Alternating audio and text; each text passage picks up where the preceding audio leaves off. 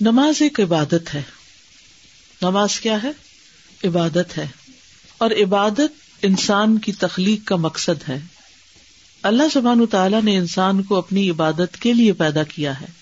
اللہ کی عبادت کرنا اللہ تعالیٰ کو بہت محبوب ہے۔ اللہ کو راضی کرنے والی چیز ہے۔ اللہ نے مخلوقات کو یعنی جن و انس کو اسی مقصد کے لیے پیدا کیا ہے۔ جیسا کہ اللہ تعالیٰ کا ارشاد ہے سورت الزاریات میں وما خلقت الجن والانس الا ليعبدون اور میں نے جنوں اور انسانوں کو پیدا نہیں کیا، مگر اس لیے کہ وہ میری عبادت کریں۔ اور یہی مقصد دے کر اس نے تمام رسولوں کو بھیجا ہے۔ تمام رسولوں کی دعوت کیا تھی؟ ان ابد اللہ، کہ لوگوں اللہ کی عبادت کرو۔ وشتن تاغت اور تاغت سے بچو۔ تو جن انس کو پیدا کرنے میں حکمت کیا ہے؟ کہ ایک اللہ کی معرفت حاصل کریں۔ اس کے آگے جھکیں، اس کی اطاعت کریں، اس کی فرما برداری کریں۔ اللہ نے ان کو بیکار اور بے مقصد پیدا نہیں کیا۔ قرآن مجید میں آتا ہے اف حسب تم انما خلق نہ کم ابتن و ان کم الینا لا ترجعون۔ کیا تم سمجھتے ہو کہ ہم نے تمہیں یوں ہی بیکار پیدا کیا اور یہ کہ تم ہماری طرف لوٹائے نہیں جاؤ گے، واپس نہیں آنا تم کو؟ تو اس سے یہ پتا چلتا ہے کہ انسان دنیا میں صرف کھانے پینے، کھیل کود اور صرف خوشی منانے کے لیے نہیں آیا، بلکہ اللہ کی عبادت کے لیے آیا ہے۔ اللہ سبحان تعالیٰ فرماتے ہیں وہ ما خلق الجن والانس الا ليعبدون۔ ما اريد منهم من رزق، وما اريد ان يطعمون۔ ان اللہ هو الرزاق ذو القوة المتین میں نے جن و انس کو نہیں پیدا کیا، مگر اس لیے کہ وہ میری عبادت کریں۔ ما اريد منهم من رزق، میں ان سے کوئی رزق نہیں مانگتا۔ میں ان سے رسک نہیں چاہتا اور نہ یہ چاہتا ہوں کہ وہ مجھے کھلائیں۔ کھلاتا کون ہے؟ اللہ۔ بے شک اللہ ہی بے حد رسک دینے والا، طاقت والا، نہایت مضبوط ہے۔ تو اس لیے ہم سب کو کیا کرنا ہے؟ کس چیز پر زیادہ فوکس کرنا ہے؟ عبادت پر۔ اب آپ دیکھیے کہ یہاں پر دو لفظ آمنے سامنے لکھی اپنے نوٹس میں۔ عبادت کرنا اکول ٹو رسک کمانا۔ ٹھیک ہے؟ عبادت کرنا رسک کمانا۔ اگرچہ یہ دونوں ہی اپنی اپنی جگہ اہم ہے، لیکن عبادت زیادہ اہم ہے۔ قیامت کے دن یہ تو پوچھا جائے گا کہ انسان کی عبادت کیسی تھی۔ سب سے پہلا حساب ہی نماز کا ہے۔ لیکن یہ نہیں پوچھا جائے گا کہ وہ مرتے وقت کتنی جائیداد چھوڑ کر آیا، کتنی پراپرٹی تھی اس کی، کتنا بینک بیلنس تھا، کتنے گھر بنائے تھے اس نے۔ اور دنیا میں کس نمبر پر تھا امیر ترین آدمیوں کی جو فہرست ہوتی ہے، اس میں سے کون سا نمبر تھا اس کا؟ یہ تو نہیں پوچھا جائے گا۔ اور نہ یہ میرٹ ہوگا اور نہ اس بنا پر کسی کی کوئی قدر اور عزت ہوگی۔ بلکہ کیا پوچھا جائے گا؟ جس کام کے لیے تمہیں بھیجا گیا تھا، جس مقصد کے لیے تمہیں پیدا کیا گیا تھا، وہ تم نے پورا کیا یا نہیں کیا؟ تو چلیے ہم دیکھتے ہیں کہ عبادت کا معنی کیا ہے۔ عبادت کا معنی کیا جیسے نیت کا معنی تھا نا اسی طرح عبادت کا مانا نیت کا کیا مانا تھا بولا؟ پختہ ارادہ۔ جی ہاں۔ کسی کام کو کرنے کا پکا عزم، پختہ ارادہ۔ اب عبادت کا بھی لغوی مانا لغت میں عبادت کا مانا ہوتا ہے آجزی اور خزو کسی کے آگے جھک جانا۔ عبادت کا لفظی مانا کیا آجزی اور خزو جھکنا۔ اور شرعی مانا ہے یہ ہر اس چیز کا جامع نام ہے جس کو اللہ پسند کرتا ہے۔ اور اس سے راضی ہوتا ہے۔ کیا ہے؟ ہر وہ کام جس کو اللہ پسند کرتا ہے اور اس سے راضی ہوتا ہے۔ خواہ وہ ظاہری یا باطنی اقوال اور افوال میں سے ہو۔ یعنی خواہ وہ ظاہری عمل ہو یا باطنی ہو، اقوال میں سے ہو یا افعال میں سے ہو۔ یعنی خواہ دل کی نیتیں یا ارادے ہوں، یا زبان سے نکالی ہوئی باتیں ہوں، یا پھر باقی اعمال ہوں۔ ہر وہ چیز جو اللہ پسند کرتا ہے، جس سے وہ راضی ہوتا ہے۔ چاہے وہ دل کا خیال ہو، چاہے زبان کی بات ہو، اور چاہے ہاتھ یا پاؤں سے کیا ہوا کوئی کام ہو، یا باقی آزاد سے کیا ہوا۔ آنکھوں سے کیا ہوا، کانوں سے کیا ہوا، ہاتھوں سے کیا ہوا، پاؤں سے کیا ہوا۔ تو اس میں نمبر ایک دل آ گیا، نمبر دو زبان آ گئی، اور نمبر تین پورا جسم آ گیا۔ سب سے زیادہ امپورٹینس کس کو حاصل ہے؟ دل، نمبر ون ایک ہی ہے دل جسم میں. نمبر دو، زبان. یہ دونوں مل کے پیڑ بناتے ہیں. یہ بھی ایک ہے، یہ بھی ایک ہے. اس لیے ان کو الگ الگ، اکیلے اکیلے مینشن کیا جاتا ہے. کیونکہ ان کے اعمال الگ الگ ہیں. دل کے بھی اعمال ہیں، نیتیں، ارادے، خیالات، سوچے، گمان، اور زبان کے بھی اعمال ہیں. باتیں، اچھی، بری، سب. اور باقی سارا جسم جو ہے، آنکھیں، کان، ناک اور جو جسم کے باقی حصے ہیں، ہاتھ، پاؤں، سب کے سب ان سے جو افعال سرزرد ہوتے ہیں۔ ٹھیک ہے؟ تو یہ عبادت کا لفظ جو ہے، دل، زبان اور جوارے سے صادر تمام اعمال میں سے پسندیدہ پر ہوتا ہے۔ عبادت کا اطلاق دل، زبان اور جوارے سے صادر ہونے والے پسندیدہ محبوب اعمال پر ہوتا ہے۔ اب سمجھ آ کیا لکھا ہے؟ آپ بتائیے۔ بولیے سب، بول کے بتائیے کیا لکھا ہے۔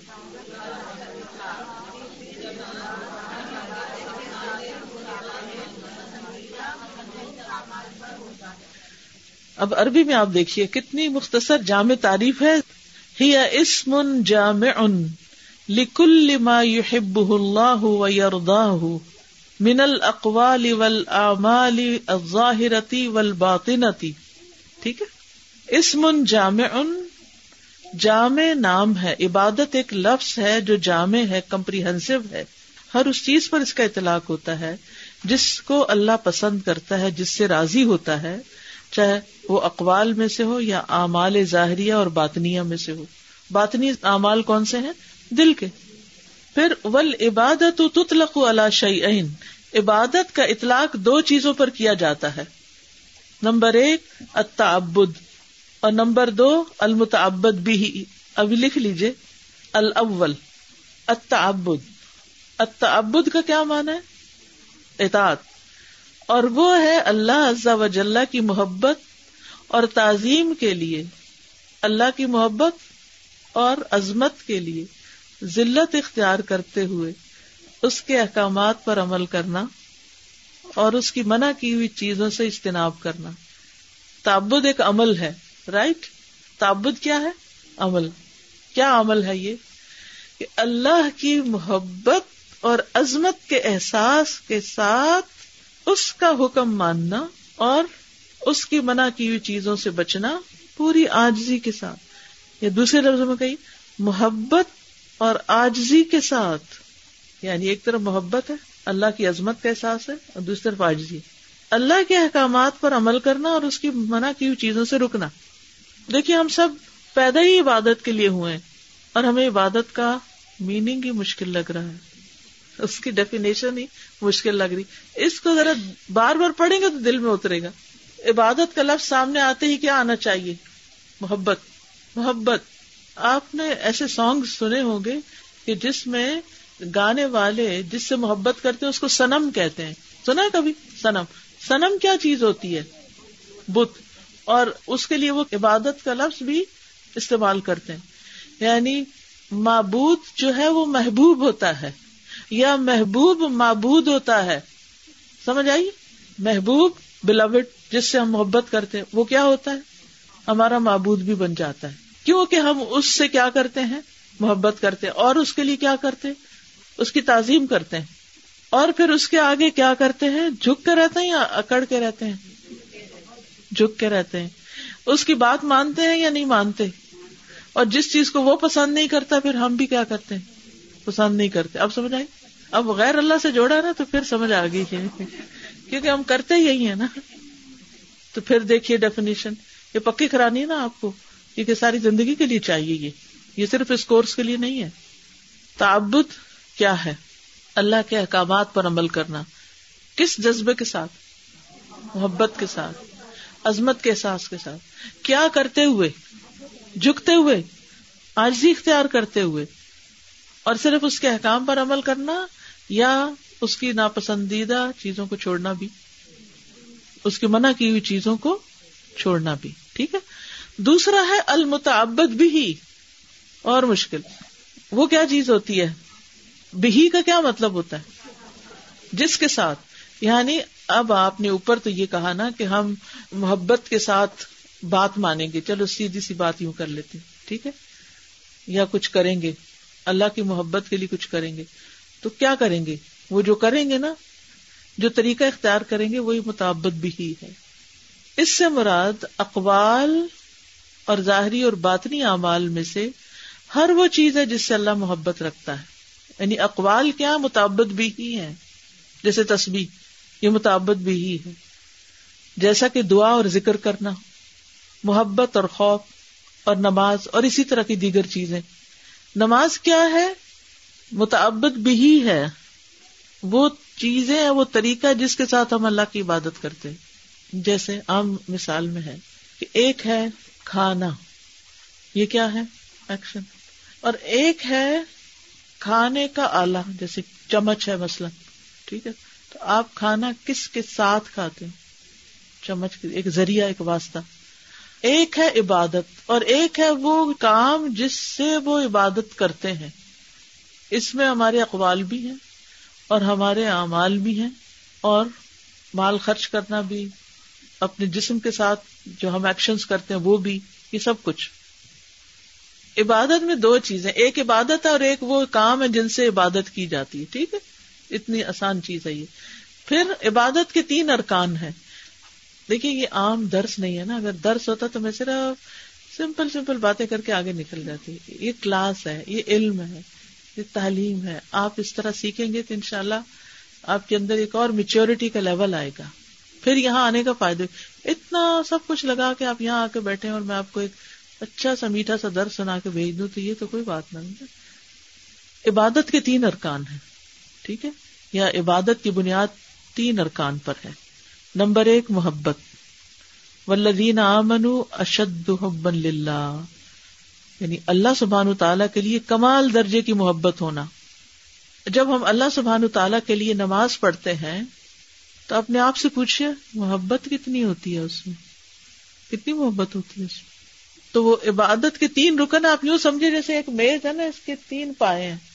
محبت نکلی تو کیا ہوا؟ ہلنے لگا نا، کھڑا ہی نہیں ہو سکتا کائم ہی نہیں ہو سکتا۔ تو نماز قائم کرنے کے لیے کیا چاہیے؟ محبت چاہیے۔ اب اپنے اپنے دلوں کا ہم جائزہ لے لیں۔ ہمیں کتنا شوق ہوتا ہے نماز کے لیے۔ نبی صلی اللہ علیہ وسلم لوگوں کے ساتھ باتیں کر رہے ہوتے تھے۔ تو کہتے تھے، یا بلال عقیم السلاط ارحنا بہا۔ بلال، نماز قائم کرو، اذان دو اور ہمیں اس سے راحت پہنچاؤ۔ راحت پہنچ۔ یعنی دل بےتاب ہے، دل کہیں اور لگا ہوا ہے۔ ان باتوں میں نہیں لگا ہوا۔ کیا ہمارا حال بھی یہی ہے؟ ہم کہتے ہیں اچھا ابھی تو آزان ہوئی ٹھہر جاؤ۔ اتنی کیا جلدی ہے تمہیں؟ ابھی ہم ذرا کچھ باتیں کریں۔ یہ روز روز تھوڑی آتے ہیں۔ تو پہلا رکن ہے محبت۔ اچھا۔ نمبر دو، کامل درجے کی امید ہونا۔ کامل درجے کی امید ہونا۔ وہ ارجو نہ رحمت اور وہ اس کی امید رکھتے ہیں۔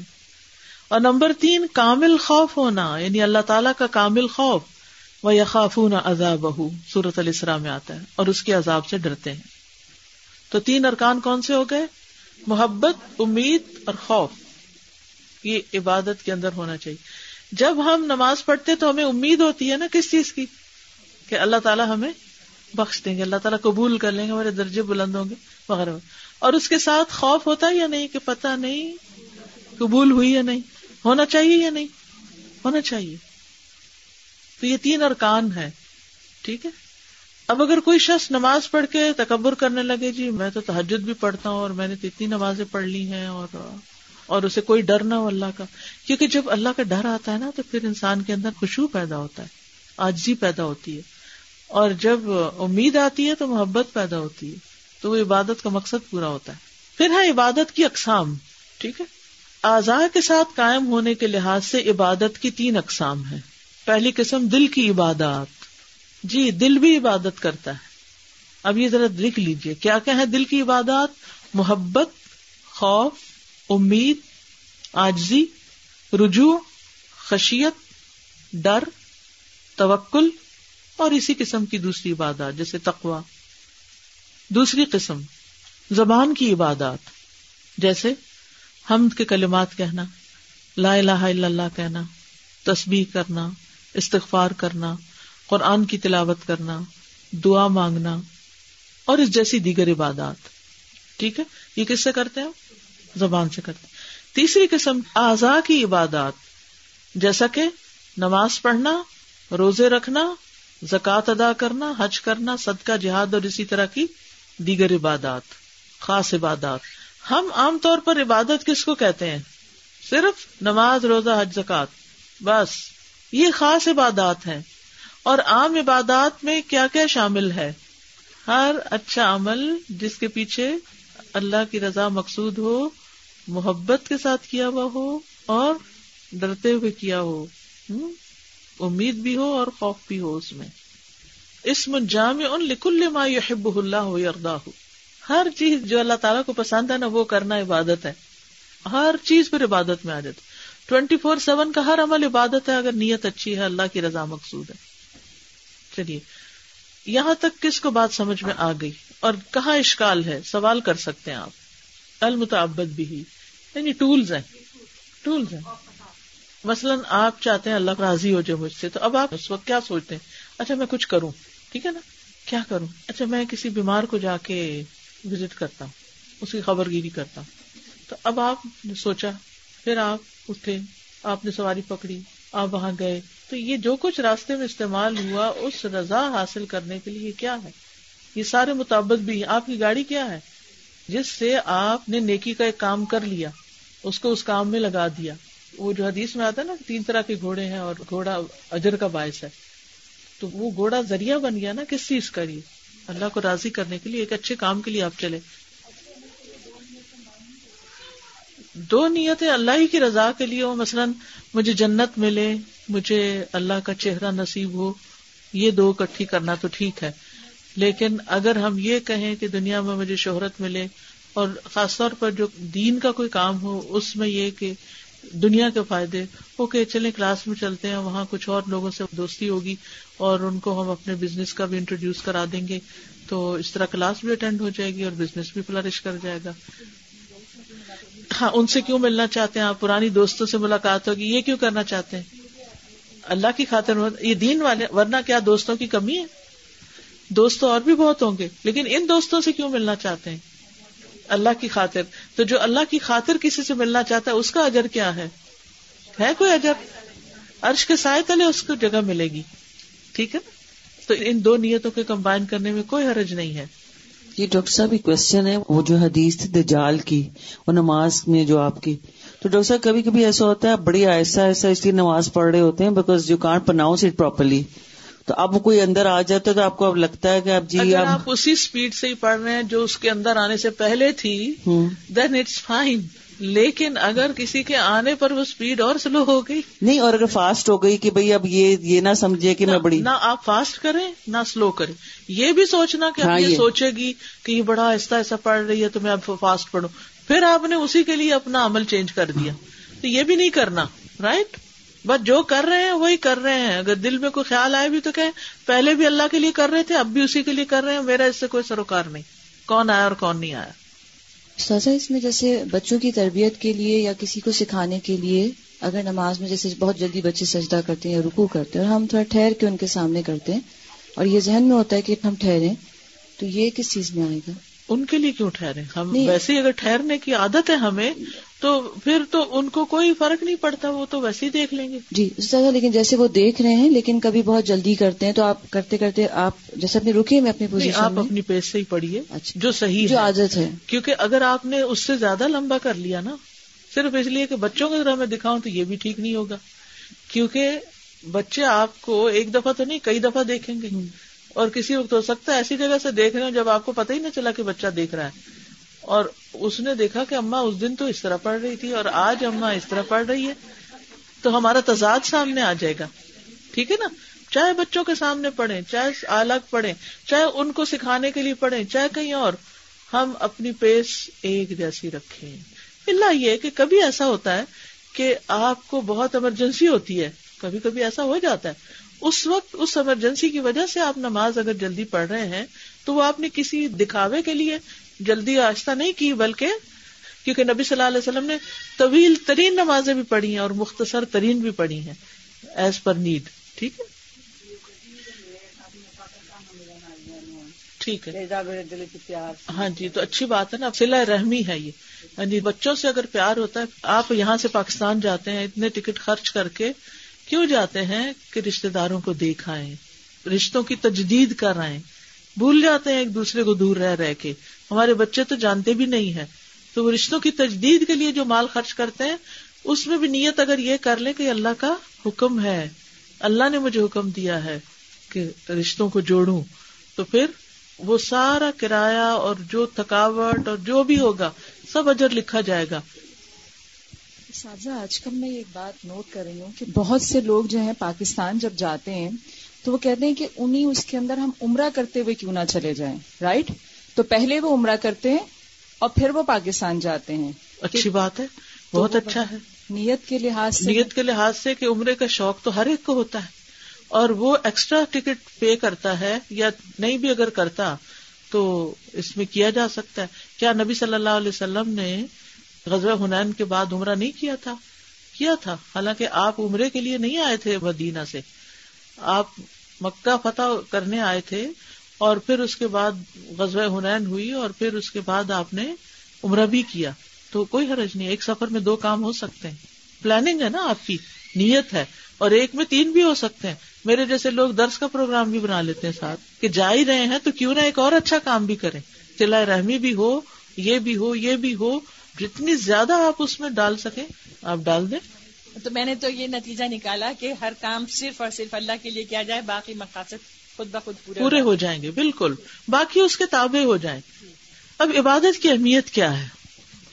جیسے پہلے بھی ہم نے دیکھا کہ عبادت اللہ کا حق ہے۔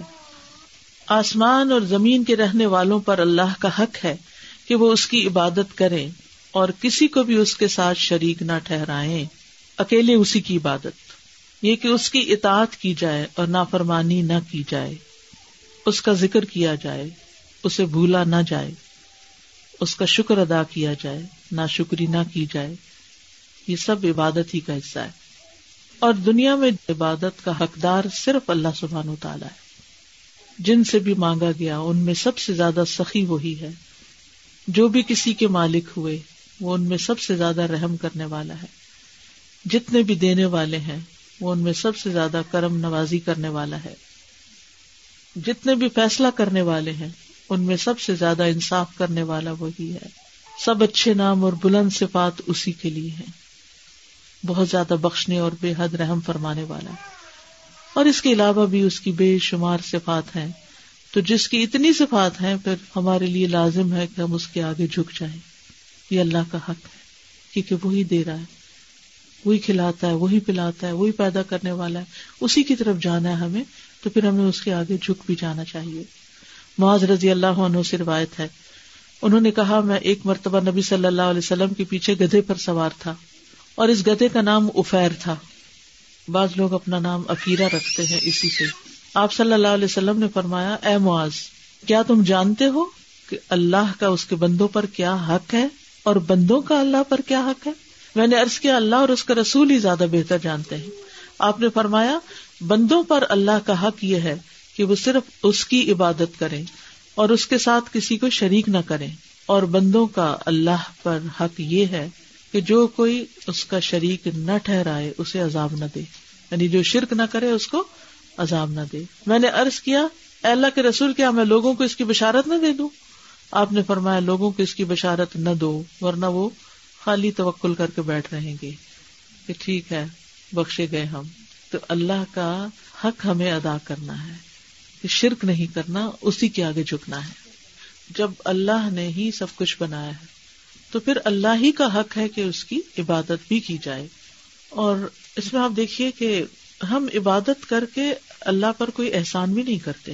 یہ دراصل اس لیے کرتے ہیں کہ وہ ڈیزرو کرتا ہے کہ اس کی عبادت کی جائے۔ اور یاد رکھیے، جو شخص جتنا زیادہ اللہ کو پہچانتا ہے، اتنا ہی وہ زیادہ اللہ کی عبادت کا حق ادا کر پاتا ہے۔ اللہ کی پہچان کے بغیر اللہ کی عبادت کا حق ادا نہیں کیا جا سکتا۔ اللہ کی پہچان ضروری ہے عبادت کے لیے۔ جو جانتا ہی نہیں کہ اللہ کون ہے، وہ کیا عبادت کرے گا؟ وہ کس کے آگے جھک رہا ہے؟ اگر ہم جانتے ہی نہیں کہ اس کے ہم پر کتنے احسانات ہیں، تو پھر ہم محبت کے ساتھ عبادت نہیں کر سکیں گے۔ تو یاد رکھیے، عبادت کی قبولیت کی بھی کچھ شرائط ہے ٹھیک ہے؟ عبادت کی قبولیت کی کچھ شرائط ہیں۔ عبادت اللہ کا اپنی مخلوق پہ حق ہے اور اس کا فائدہ انہیں کی طرف لوٹتا ہے۔ تو ایک ہوتی ہے مومن کی عبادت۔ کیا ہے؟ مومن کی عبادت۔ مومن کی عبادت کیسی عبادت ہوتی ہے؟ ان طریقوں کے ساتھ عبادت جو اس نے مقرر کی ہے مشروع کیا مطلب مقرر کیے اور یہی عبادت قبول ہے۔ یعنی اللہ کی عبادت کون سی قبول ہوتی ہے جو ان طریقوں کے مطابق ہو جو اللہ نے مقرر کیے ہیں؟ مثلاً اگر کوئی شخص نماز پڑھے لیکن اپنی مرضی کے کام کرے اس میں، اپنی مرضی کا سجدہ اور رکو کرے، تو ایسی نماز قبول ہے یا نہیں؟ نہیں، کیوں؟ کیونکہ وہ اللہ کے بتائے ہوئے طریقے کے مطابق نماز نہیں پڑھ رہا، ٹھیک ہے؟ تو پہلی ہے مومن کی عبادت، دوسری ہے بدتی کی عبادت بدت کرنے والے کی۔ اور جس نے اللہ اکیلے کی عبادت ان طریقوں کے بغیر کی جو اس نے مقرر کی ہے تو وہ بدتی ہے اور اس کی عبادت ریجیکٹڈ ہے۔ بدت کے متعلق کیا حکم آتا ہے؟ کہ ہر وہ کام جس پر ہمارا حکم نہیں، وہ کیا ہے؟ رد ہے، مردود ہے۔ تیسرا ہے مشرقین کی عبادت مشرق کی جو اللہ کی عبادت کے ساتھ ساتھ کسی اور کی بھی عبادت کرے۔ وہ اللہ کے لیے نماز پڑھ رہا تھا، کوئی اور آیا تو اس نے اس کو بھی دکھانے کے لیے نماز شروع کر دی۔ یہ شرک خفی ہو گیا نا تو یہ مشرق کی عبادت ہے اور اس کی عبادت مردود ہے وہ شریک کر رہا ہے نا اللہ کے ساتھ دوسرے کو بھی وہ عبادت ہو مردود ہے پھر کافر کی عبادت، جو اللہ کی سوا کسی اور کی عبادت کرے یعنی اللہ کی نہ کرے، کسی اور کی کرے، تو وہ کافر ہے۔ اور غیر اللہ کی عبادت کیا ہے؟ مردود ہے۔ پھر ہے منافق کی عبادت۔ منافق بھی عبادت کرتا ہے، لیکن ظاہر میں کرتا ہے بس۔ باطن میں اللہ کا انکار کرتا ہے، دل سے نہیں مانتا۔ تو اس کی عبادت بھی کیا ہے؟ مردود۔ تو منافق کی عبادت مردود۔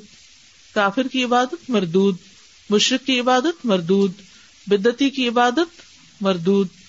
اور مومن کی عبادت مقبول۔ مومن کی عبادت کیسی عبادت ہوتی ہے؟ جو ان طریقوں کے مطابق جو اللہ تعالی نے مقرر کیے ہیں۔ تو یاد رکھیے کہ اللہ کی عبادت میں کسی کو شریک نہیں کرنا۔ عبادت کی قبولیت کی دو بڑی شرائط ہوئی۔ نمبر ایک، خالص اللہ کے لیے، اور نمبر دو، مقرر طریقوں کے مطابق۔ کیونکہ حضرت عائشہ کہتی ہیں کہ رسول اللہ صلی اللہ علیہ وسلم نے فرمایا، من فی امرنا هذا ما ليس فيه فهو رد۔ جس نے ہمارے اس دین میں کوئی ایسی نئی رسم پیدا کی جو اس میں نہیں تھی تو وہ مردود ہے۔ رد ریجیکٹڈ یعنی جو طریقہ ہم نے مقرر ہی نہیں کیا تم اس طریقے پہ کام کر رہے ہو تو وہ قبول ہی نہیں ریجیکٹڈ ہے۔ مثلاً آپ کسی کو کوئی سیمپل دیتے ہیں کہ ہمیں اس کے مطابق پروڈکٹ بنا دو۔ کوئی فیکٹری ہے، چیزیں بناتی ہے تو آپ ان کو کہتے ہیں کہ ہمیں پانی کی بوٹل بنا دیں۔ اس سائز کی، اس رنگ، اس شکل، اس ڈیزائن کی۔ پورا یہ ڈیزائن تیار ہوتا ہے ہر چیز اور پھر آپ وہ فیکٹری کو لیکن جس وقت مال بن کے آتا ہے تو نیلے کی جگہ پیلا لگا ہوا ہوتا ہے۔ آپ کیا کریں گے؟ ریجیکٹ کریں گے؟ کبھی ہوا ایسا دنیا میں؟ بہت بار۔ کیونکہ وہ اس طریقے کے مطابق نہیں تھی جس کے مطابق آرڈر کیا گیا تھا۔ ہمیں بھی جس طریقے کے مطابق نماز کا حکم دیا گیا، اگر ہماری نماز اس طریقے پر نہیں تو کیا ہے؟ ریجیکٹڈ یہ یاد رکھنے کی بات ہے۔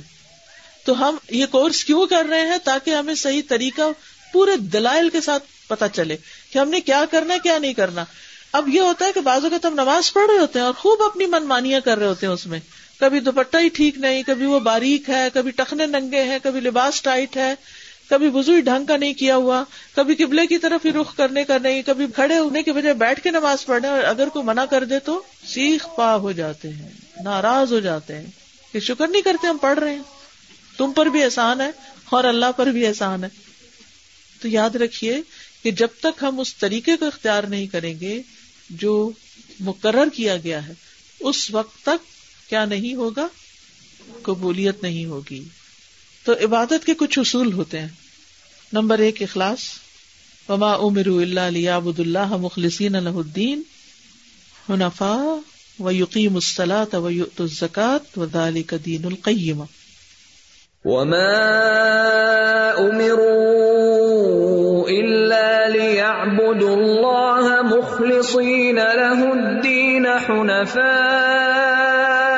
ويقيموا الصلاة الصلاة ويؤتوا الزكاة وذلك دين القيمة نمبر دو، دوسری شرط، اسے اللہ نے مشروع کیا ہو۔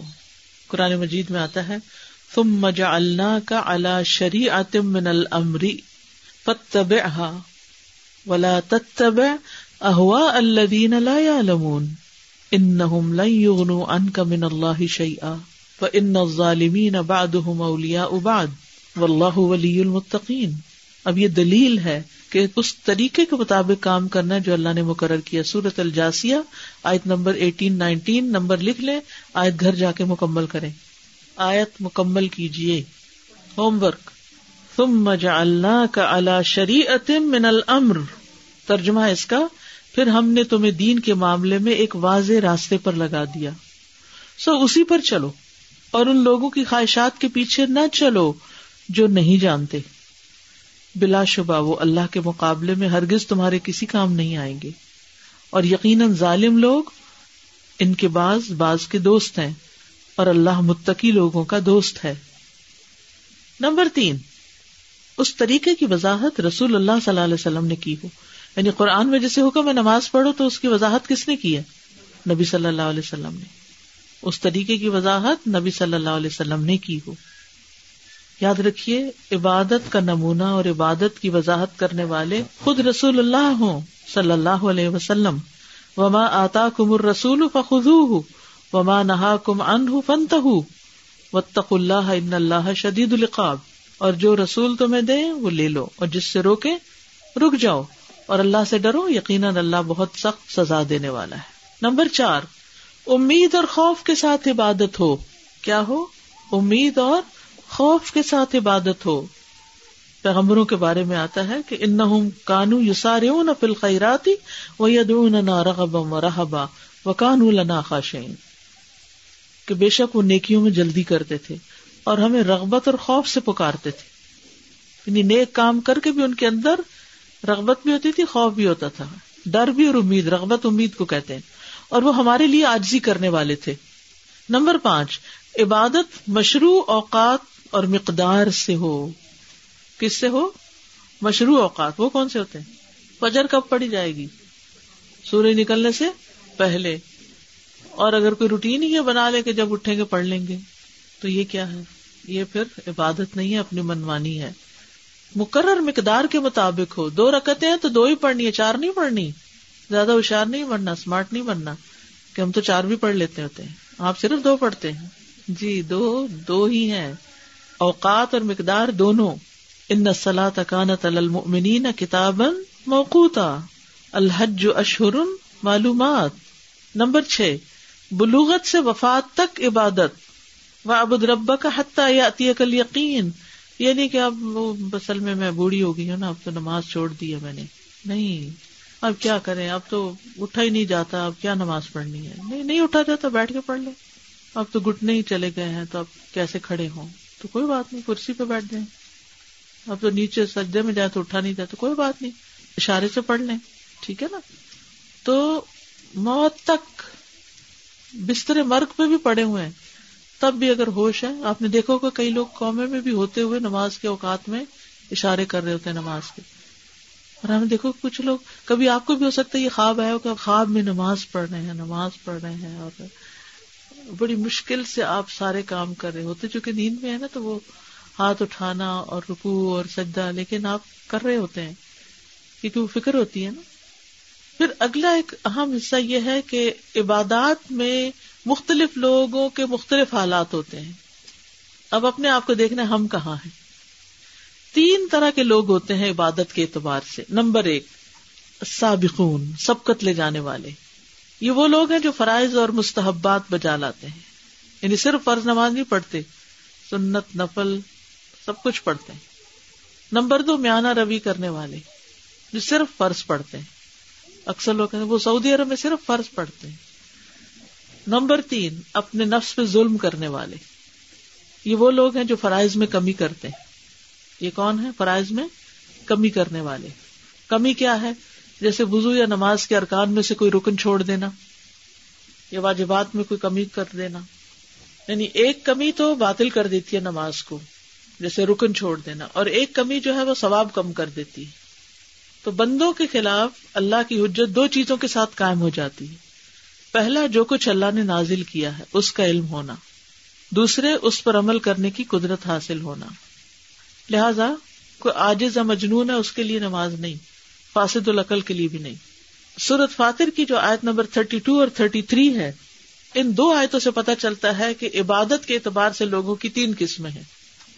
بہت پسندیدہ آیات میں سے سورت فاتر کی آیتیں جو ہیں تھرٹی ٹو اور تھرٹی تھری پھر ہم نے اس کتاب کے وارث اپنے وہ بندے بنائے جنہیں ہم نے چن لیا۔ پھر ان میں سے کوئی اپنے آپ پہ ظلم کرنے والا ہے۔ کون ہے وہ؟ جو کوتا ہی کرے۔ یا تو رکن چھوڑ دے یا کوئی مستحب چھوڑ دے۔ اور ان میں سے کوئی میانہ رو ہے جو صرف فرض تک رہے۔ اور ان میں سے کوئی نیکیوں میں آگے نکل جانے والا ہے اللہ کے حکم سے۔ یہی بہت بڑا فضل ہے۔ ہمیشگی کے باغات جن میں وہ داخل ہوں گے۔ ان میں انہیں سونے کے کنگن اور موتی پہنائے جائیں گے۔ ان کا لباس ان میں ریشم کا ہوگا۔ سبحان اللہ یعنی دنیا کے معاملے میں ہم آگے جانا چاہتے ہیں۔ ہر سجدہ جو ہے، وہ درجہ بلند کرتا ہے۔ تو صرف فرائض پر اکتفا کافی نہیں، نوافل کی طرف بھی توجہ دینی چاہیے۔ تو ہم کن میں سے؟ تین قسموں میں سے ہم کہاں کھڑے یعنی جتنے بھی مسلمان ہیں، یہ تین قسم۔ کوئی تو پڑھتے ہی نہیں نماز۔ یا کم کر دیتے اور کچھ صرف فرض پڑھے اور جلدی سے پڑھ کے اٹھ جائے اور کچھ اطمینان سے پڑھتے ہیں، فرض بھی پڑھتے ہیں، سنت بھی، نفل بھی، شوق سے پڑھتے ہیں۔ اور یاد رکھیے، پھر محبت، امید اور خوف۔ ثم أورثنا الكتاب الذين اصطفينا من عبادنا فمنهم ظالم لنفسه ومنهم مقتصد ومنهم سابق بالخيرات بإذن الله. ذلك هو الفضل الكبير.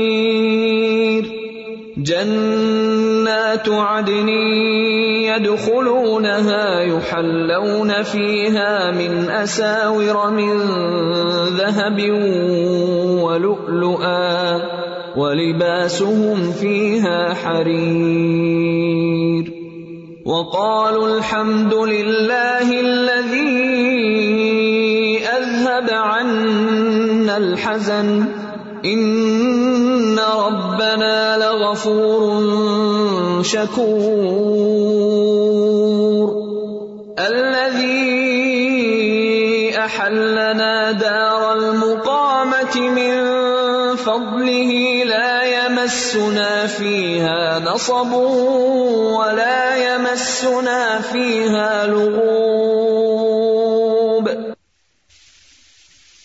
الذي احلنا دار المقامة من فضل لا يمسنا فيها نصب ولا يمسنا فيها لغوب۔ تو آپ دیکھیے کہ ہم اپنے لیے کون سی منزل چاہتے ہیں اور ہم کہاں پہنچنا چاہتے ہیں۔ اگر ہم چاہتے ہیں کہ واقعی بلند درجات ہوں تو نماز کو اچھی طرح سیکھیے۔ اس کے لفظوں کو بھی، اس کے معنوں کو بھی، اس کے طریقے کو بھی، اس کے دلائل کو بھی اور سکون سے پڑھیے۔ کیونکہ اللہ نے ہمیں پیدا ہی اپنی عبادت کے لیے کیا اور ہمارا جسم ہی ایسے بنایا کہ ہم واقعی قیام رکو اور سجود سب کچھ کر سکیں۔ مخلوقات میں سے جتنی اور مخلوقات ہیں یعنی جنہوں کو تو ہم نے دیکھا نہیں، ان پہ بھی نماز فرض ہے، لیکن باقی مخلوقات جو ہیں، مویشی جانور دیکھ لیے، پرند چرند دیکھ لیجیے کوئی چار پاؤں پہ کھڑا ہی کھڑا ہے، کوئی لیٹا ہوا ہے، پیٹ کے بل چلتا ہے، کوئی رینگنے والا جانور ہے، کوئی رکوم کی حالت میں ہے، کوئی سجدے کی حالت میں ہے، کوئی صرف قیام کی حالت میں ہے۔ ہمیں اللہ نے ایسا جسم دیا کہ ہم یہ تینوں کام کر سکتے ہیں۔ تو پھر ہمیں کیا کرنا چاہیے؟ اپنی تخلیق کے مقصد کو پورا کرنا چاہیے۔